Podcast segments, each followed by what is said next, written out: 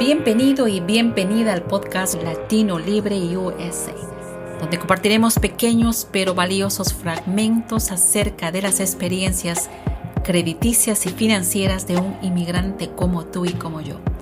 Compartiremos anécdotas y consejos de nuestra gente latina en Estados Unidos. Acomódate y disfruta de estas pláticas. Te recuerdo que Latino Libre USA es un podcast producido por Hispanic Solutions Group.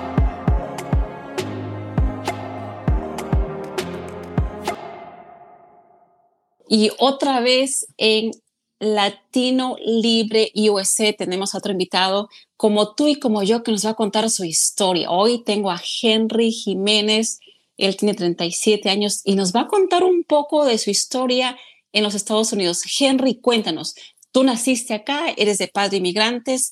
Explícanos quién es Henry Jiménez. Gracias por tenerme aquí con ustedes hoy. Jiménez Ah, tengo 37 años y nací en California. Uh, mi papá es de México, de Tepic, Nayarit, y mi mamá es de El Salvador, uh, del departamento La Libertad. Y ellos se conocieron, se conocieron en California, dos, dos inmigrantes, personas sin documentos eh, en ese entonces, ¿no? Y tuvieron cuatro hijos y yo soy el mayor. O sea, llevas mucha responsabilidad de por sí. Sí, pues yo siempre he sentido que soy el, soy el mayor y pues ah, siempre he estado entre mis padres y entre mis hermanos. Eh, soy como, siento como que soy el centro de, de la familia. Perfecto. Y, justamente porque venimos de valores, ¿no? Con una, eh, una mezcla tan bonita mexicana, salvadoreña, pues me imagino que te enriqueciste más culturalmente porque teníamos, tenías a dos padres de dos diferentes países. Sí. Decir, antes decía que era mitad salvadoreño, mitad uh, mexicano, pero ahora siento que digo, yo soy 100% mexicano y 100% salvadoreño. Ah, qué bonito, qué lindo escuchar eso, qué bonito. Y una de las razones por la que hacemos latino, um, este, este podcast, que, que la gente que nos escucha y nos pueda, se pueda inspirar y aprender, porque todo el mundo aprende de alguien. Y una de las cosas que yo siempre digo, sobre todo los chicos que nacieron acá de padres inmigrantes, como tú lo acabas de mencionar, padres indocumentados, que las necesidades y los desafíos fueron más grandes para ellos. ¿Qué es lo que tú aprendiste de esa experiencia? Porque una de las cosas que es muy recurrente con los niños nacidos acá es que se hacen cargo de muchas cosas de los padres, como aprender a ser los intérpretes pequeños, aprender a lidiar con cosas que de repente no era para su edad, pero lo hacen. Cuéntanos tú esa parte de tu niñez que tú te acuerdas y, eh, precisamente como, una, como el hermano mayor, la cabeza de todo. Me imagino que había muchas responsabilidades para ti por todos lados. Cuéntanos lo que más te puedes acordar o lo que, lo que más te impactó a ti en ese momento. Ah, bueno, antes que nada, Jessica, yo, yo soy una persona que me imagino que el, en esta sociedad uh, considerada como una persona súper educada, ¿no? Tengo una, tengo una maestría, tengo mis títulos, ha, seguido ah, tomando clases, yo soy una persona que para el mundo me, me consideraran educada en esa manera, pero yo lo que he aprendido, las personas con las que yo aprendí lo máximo fueron uh, de dos personas que, eh, you know, Rosa Jiménez tiene una educación de, noveno grado, ¿no? Y, José Jiménez eh, tiene una educación del segundo grado, pero ellos dos, que son mis padres, fueron los que yo aprendí lo más eh, en esta vida y soy la persona quien soy por ellos. ¿no? no solamente viendo a mi papá trabajando dos, tres trabajos todos los días, trabajando todos los días, llegando a la casa y ni siquiera llegar a la cama porque se quedaba dormido en el sofá y yo quitándole sus botas todas apestosas, aunque, aunque me da risa hoy pensar, you know, wow, los pies de mi papá le, olían, ¿no? De, de, estar mojado del trabajo, Y ahora fíjate que extraño ese olor y ese mismo olor me hace pensar en el, en el duro trabajo de mis padres, en cómo tenía sus manos, en, qué cansada se mira mi mamá cada vez que termina de limpiar 18 cuartos en un hotel, todos los días, hasta en este día sigue trabajando de esa manera, enferma o saludable o no saludable, sigue yendo a trabajar todos los días. Y eso es lo que para mí me ha dado la energía de, trabajar como trabajo yo. Ah, yo tengo el privilegio de trabajar en una oficina o estar en reuniones con, con las oficinas del gobernador o con un congresista o con un, un ah, presidente de bancos y, y, a la misma vez yo siento que nunca voy a trabajar igual de, duro que ellos han trabajado y yo por eso les sigo echando ganas porque fueron los que me enseñaron a, a no darme por vencido y, y a veces que sí, yo me tardo dos, tres veces más tiempo, yo pienso, en cuando estoy aprendiendo una nueva clase de trabajo, una nueva póliza, póliza, pero no me doy por vencido para poder representar a mi gente en la manera que yo sé que mis padres representaran a nuestra gente si estuvieran en la misma posición que yo. Claro, y es algo que nunca lo vas a olvidar porque no solamente lo llevas en la sangre, lo llevas en el corazón, lo llevas en tu recuerdo y es un ejemplo para ti, tu familia. Pero esa es la parte que, que por la que hacemos este podcast, para que la gente que en este momento nos escucha y diga, yo ya voy a tirar la toalla, mi papá trabaja todo el tiempo y no, me, no tiene tiempo para mí, pero detrás de eso hay sacrificios muy, muy fuertes que nuestros padres hacen especialmente la gente que es indocumentada, ¿no? Que la gente que, que piensan que, que lo van a, que vienen solamente a quitar trabajos cuando eso es al revés. A, lo que me iba era, ¿en qué momento tú te diste cuenta de, de la diferencia que había eh, con padres? Como tú dices, hay privilegios que los inmigrantes también tienen, hay privilegios que gente que viene ya con trabajos, con visas, pero hay privilegios que la gente indocumentada no puede tener, como el tener la tranquilidad de que no va a pasar absolutamente nada. ¿Cómo fue ese momento? A pesar que tú naciste acá y definitivamente no podía pasar nada para ti, pero ¿cuál fue, qué es lo que más tú recuerdas de esa época, Henry? Sí, pues ah, yo miraba que, que, trabajaba todo el tiempo mi papá y mi mamá y, y, me ponía a pensar, man, pues sí, tanto trabajo y pues seguimos siendo pobres. ¿no? Yo, yo me acuerdo siendo un niño de 5 o 6 años pensando eso y tener que traducirle a mi papá y a mi mamá con ya sea a, a, las personas que le debíamos un bill de la luz o, o, o la renta, O, la renta y o hasta en el doctor. Yo, yo, yo ya sabía eh, que, la salud de mis padres a esa edad. You know, yo ya sabía los problemas económicos que tenían ellos a esa edad. Um, y, y, es cuando me di cuenta yo que dije, ¿por qué es que, que, mi papá no puede ganar la misma cantidad que, que otras personas? Y, y, y, no sabía las palabras, pero yo ya sabía que era una, un problema de, de, eh, social, ¿no? En cómo los inmigrantes, especialmente indocumentados, son tratados a la misma vez por la razón de, de, yo luchar por que le pagaran más a mi papá cuando yo negociaba uh, cuánto les iba a cobrar a, a una persona, a un, empleador. Cortarles el, eh, para cortarles el pasto por cuando era jardinero. Yo, yo ya comencé a pensar, oh, ok, si esta persona les cobra 20 dólares, ¿por qué mi papá va a pedirle 20, menos 10, no? Claro. Eh, y, y también a la misma vez entender que, no, que mi papá no quiere perder el trabajo, pero a la misma vez, ¿por qué no puede ganar 18 o, o por lo menos 20 y hacerle hasta mejor trabajo y, seguir ganando igual, ¿no? Y so, fueron lecciones que yo aprendí y fueron eh, fueron esos que en ese entonces yo ya sabía, hey, tengo que hacer algo con mi vida para poder ayudar a mis padres, pero también poder ayudar a personas en las mismas situaciones que mis padres. Y, y en ese entonces yo pensé, no, tengo que correr para, ah, para una, una posición eh, política, para, para, cambiar las reglas. Y lo que yo he comenzado a entender es de que se necesitan latinos que estén en la política, se necesitan latinos que estén en el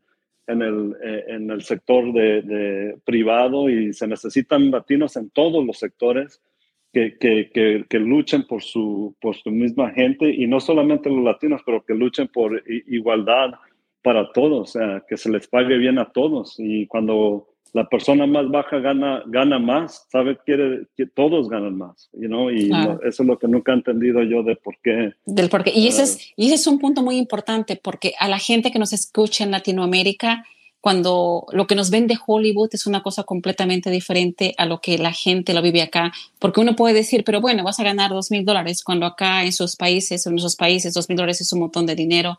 El costo de vida sumado al, al abuso eh, que existe económicamente contra los inmigrantes, especialmente contra la gente indocumentada. Pero de ahí nació una vocación para ti, porque tú acabas de decir que eso te, te empezaste a hacer preguntas, el por qué eh, mm, ¿por qué no puede cambiar esto? Y como tú acabas de decir, querías hacer algo, eh, meterte en política y dijiste, bueno, yo creo que lo que tenemos que hacer es que todos los latinos estén participando activamente en todo para ir de la mano. Pero tú fuiste un poquito más allá, un poquito más allá porque la gente que te escucha y que te conoce en este momento se ha inspirado en ti específicamente porque tú llegaste a ser como un miembro para la comunidad y nos puedes contar esa parte, porque esa es la parte que te invito a ti, la parte que no conocen de Henry Jiménez y la parte que puede inspirar a muchos jóvenes que nos están escuchando en cada rincón de los Estados Unidos y dicen, ¿qué yo puedo hacer? A mi padre le pasa esto, a mi madre le pasa esto, a mis hermanos. ¿Qué más puedo hacer ya por mi comunidad? ¿En qué momento tú te inspiraste y decidiste, esto voy a hacer otras cosas para que ya toda una comunidad sea favorecida? Bueno, pues todos tenemos, todos tenemos una madre, un padre, espero casi, bueno, casi todos tenemos a un ser así, ¿no? Que, que, vemos como padre o madre. Y eh, el momento que, que uno mira, hay una injusticia contra ellos, uh, uno mismo se enoja o tiene esas emociones de querer ser algo y lo que yo, yo les digo a todos es de que todos podemos hacer algo y ya, ya sea en, el edificio donde uno vive, en los apartamentos donde uno vive, cómo puede mejorar unas cosas allí.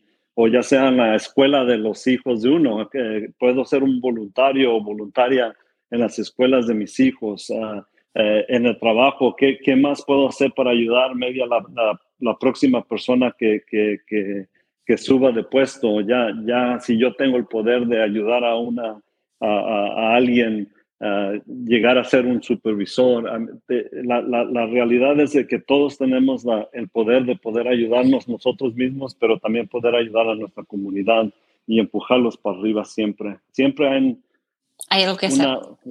Hay, algo que hacer, siempre. Correcto. Y, ahí viene...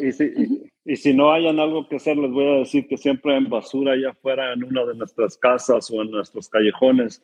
Uh, es de, hasta de limpiar nuestros propios uh, vecindarios. Lugar, vecindarios. Siempre en algo que hacer. Claro, y ahí viene la otra pregunta que te voy a hacer. ¿En qué momento tú te diste cuenta de la importancia del crédito en los Estados Unidos, Henry? Bueno, pues para serte sincero, como sabes tú, Jessica, tú me ayudaste en eso. Ah, yo siempre he sabido que eso era importante. Lo que yo nunca entendía es cómo me impactaba a mí mi propio crédito para poder seguir ah, con mis metas económicas, personales, eh, que siguiera yo ah, pues teniendo un mejor bienestar para mi familia, ir de, un rentor a, ser dueño de mi propia casa o, o estar en el bus a comprar mi propio carro o, tener un carro que siempre yo ahorraba en cash, pero ¿por qué no tener el, eh, un carro más, más, nuevo o algo que, que, me vaya a durar más que un carro viejo que, que le esté yo eh, gastando y gastando? ¿no? So, eh, cuando yo me di cuenta que, que hay cosas que podemos hacer para mejorar el crédito es cuando pues mi, mi mente ha cambiado. hasta este día todavía tengo mi, mi aplicación, Jessica, en mi teléfono viendo, viendo que, que, que estén bien mi, mi crédito y, la, y mi puntaje y cuando, cuando sube o cuando cae, qué fueron las cosas que impactaron eso y, y asegurarme de, de, cambiarlo. De no cometer el mismo error. Y estamos hablando, como tú acabas de decir, una persona educada que fue a la universidad, eh, con todos los estudios que tiene. Y el problema de crédito no es un problema solamente de la gente que no tiene educación. Y por eso es que hacemos estos, estos podcasts para que la gente escuche que hay gente como tú y como yo, como todos, que se ha pasado esto, pero también hemos aprendido. Pero una de las cosas que yo recuerdo, déjame compartir esta información, que no es personal, pero sí es una información de repente que puede inspirar a alguien a que pueda tomar una decisión en su vida financiera, en su vida, eh, cómo puede contribuir a la comunidad. Yo recuerdo que tú estabas, creo, no solamente eh, que querías evitar hablar de ese tema, pero también estabas como avergonzado porque en realidad una de las cosas que vi es que mucha gente piensa que tener mal crédito es, es algo malo. Y en muchos casos, el problema del crédito es porque hay una información que está en el récord que está equivocado, que tiene, es sumamente viejo, que no debería estar ahí, no corresponde información en tu crédito. Y como somos clientes latinos, como yo siempre le digo, o tenemos el apellido latino, pues las cosas son mucho más difíciles. Y a mí nadie me va a cambiar esa opinión porque lo veo día a día. ¿En qué momento tú dijiste, ok, ya tengo que hacer algo y, pusiste técnicamente tu vida financiera en mis manos, Henry? Sí, pues contigo, pues tienes razón en eso de que pues sí me dio un poco de vergüenza y, obviamente ha cambiado yo en muchas, en mucha, en esa manera de pensar, no solamente en esto, pero otros aspectos de nuestras vidas. Ah, obviamente nos gusta tener nuestra vida financiera y nuestra salud como privada y, y, y hay a veces que es importante ah, comunicarse con un profesional sobre eso, ¿no? Si uno no da un, si uno va a un doctor y no le dice qué, qué parte de su cuerpo le duele, eh, sale mm, igual, sale uno igual, ¿no? yo sentí que cuando hablé contigo era de tenerte que ser sincero y decir, hey, no, no estoy seguro por qué, pero hago lo que hago y, mi crédito no, no sube. ¿Qué, lo, ¿Por qué? ¿Por qué? Y me acuerdo que tú, tú pudiste ver que obvio, obvio que hubo mucho, muchos ah, mala información, muchos problemas allí que no fueron míos, sino que fueron por, por otras razones y, y pudiste limpiar eso y, y, y, fue muy importante para mí porque rápido vi cómo creció mi crédito y de allí hasta más ganas me dio de, ok, ¿qué, qué, más hago? Porque lo que después me di cuenta es la importante, especialmente hoy que trabajo yo en, crédito, que trabajo en préstamos, ¿no? Y, y, que puedo ver cómo un porcentaje puede hacer miles de dólares en, en la diferencia que uno paga por su casa, ¿no? Y, y, y, todo por, por posiblemente errores o todo por nomás hacer unos cambios en una en mi vida puedan hacer un impacto grande en la trayectoria de mi vida y más importante en la de mis hijos. Claro, y ahí viene la parte que tú dices, ¿no? ¿Por qué mi papá, por qué éramos pobres y trabajábamos tanto? Y ahí viene un poco la respuesta, ¿no? Porque se paga muy caro por absolutamente todo. Y siempre le invito a la gente, hay, todos los estados tienen organizaciones no lucrativas que les pueden ayudar a enseñar crédito, a enseñar cómo hacer un presupuesto, si se puede reparar el crédito o buscar los errores, porque yo les apuesto que errores hay todo el tiempo. Hace un mes encontré un error en mi propio crédito y eso que yo chequeo todo el tiempo, encontré un error que no tenía sentido que estuviera ahí. Siempre les recomiendo que lo, aprendan a hacer su, a reparar su crédito por ustedes mismos, a pesar que Hispanic Solution lo hace, pero siempre le decimos a la gente, por favor, busquen tres, cuatro compañías que les puedan revisar los non-profits, abogados, si es que lo necesitan, si ha habido un abuso muy fuerte, toman un abogado, se lo tienen que tomar. No hay nada más importante que empiecen a pedir ayuda. Y ya lo dijo Henry. En el caso de Henry, y lo veo a mucha gente que es constante, la gente dice, tengo mal crédito, pero al momento que revisamos, en realidad son puro errores que existen y no son errores porque la gente lo cometió. Y así lo hayan cometido, hay cosas que se puede arreglar, hay cosas que se puede hacer. Así que, Henry, ¿cómo tú nos estás, acabas de comentar cómo cambió tu vida eh, ya tienes, tienes, estás muy orgulloso de tener un buen crédito, has logrado otras cosas, metas financieras que lo has logrado y me da muchísimo gusto saber cómo has avanzado porque eso te inspira no solamente a ti, sino a tu familia, porque como hermano mayor que dijiste, pues ahora le dices a tus, a tus hermanos, bueno, puedo, hay que mejorar el crédito, hay que hacer esto y lo otro, pero tú, ¿qué le dirías a la gente que te está escuchando en este momento, jóvenes? que nacieron acá en los Estados Unidos, que, sus, que en este momento se están haciendo cargo de las cosas personales de los papás porque no hablan los papás este inglés o no leen inglés. ¿Qué tú le puedes decir a ellos? Bueno, cuando se trata de crédito es de que nunca es muy bueno para comenzar a pensar en, tener un buen crédito. Y uh, y you know, yo cuando era joven dije, no, pues cuando esté más mayor uh, voy a, you know, voy a, cambiar tal cosa o voy a cambiar cómo gasto dinero o voy a comenzar a pagar más uh, tal deuda, uh, lo pago más, más, más después. Después, claro. Pero si, si yo pudiera hacer unas cosas diferentes, fuera de que mejorar mi crédito desde, este, desde el principio y a este punto tuviera, tuviera un poquito más, maybe no fuera mucho más, pero un poquito más, se hace un, montón más cuando uno es más mayor y a veces cuando uno está joven no, no, no piensa tanto en eso y, eso es lo que sugiero. Y hoy como padre, lo que te voy a hacer sincero a ti, Jessica, y a todos es de que nunca es tarde de comenzar a hablar de crédito con tus hijos tampoco y comenzar a, hey, porque, uh, mira, yo tenía treinta y tantos años cuando compré mi primera casa y a mí me gustaría que mis hijos no tuvieran que esperar tanto tiempo para comprar su primera casa. La que, eh, si, si, se hacen las cosas bien, ya no es, no es uh, común en nuestra comunidad latina ver a uno, una persona de veintitantos años comprando una casa, pero a mí me gustaría que fuera común. Oh, hey, uh, fulano de tal a los 22 años ya pudo comprar su primera casa, porque sí es posible y no se necesita tener mucho dinero, nomás eh, lo que sí es importante es de tener buen crédito, y el crédito siempre es, es la importancia. Y ahí viene cómo construir el patrimonio para toda una comunidad. Entonces la comunidad va a empezar a crecer económicamente, nuestras generaciones y por, y por fin vamos a tener acceso al sueño americano. Henry, muchísimas gracias por tu tiempo. Eh, otra vez hablamos una persona como tú, una persona como yo, para que mucha gente pueda escucharnos y decir, bueno, los consejos del día de hoy, los consejos grandiosos que nos dice el día de hoy, y te agradezco infinitamente por haber compartido tu historia. El día de hoy hemos conocido un poco más de Henry Jiménez, porque Henry Jiménez del otro lado, el, el que tiene el título y, dirigiendo una, una, compañía tan o una profit tan importante en los Estados Unidos, pues lo vamos a hablar después. Gracias Henry por, por tu tiempo y tus últimas palabras para Latino Libre USA. Ah, bueno, gracias por tenerme y recuerden que sigan luchando y que nunca se den por vencidos y sigan preparándose siempre. Gracias, Henry. Conmigo será hasta mi próximo episodio Latino Libre USA. Gracias por habernos acompañado.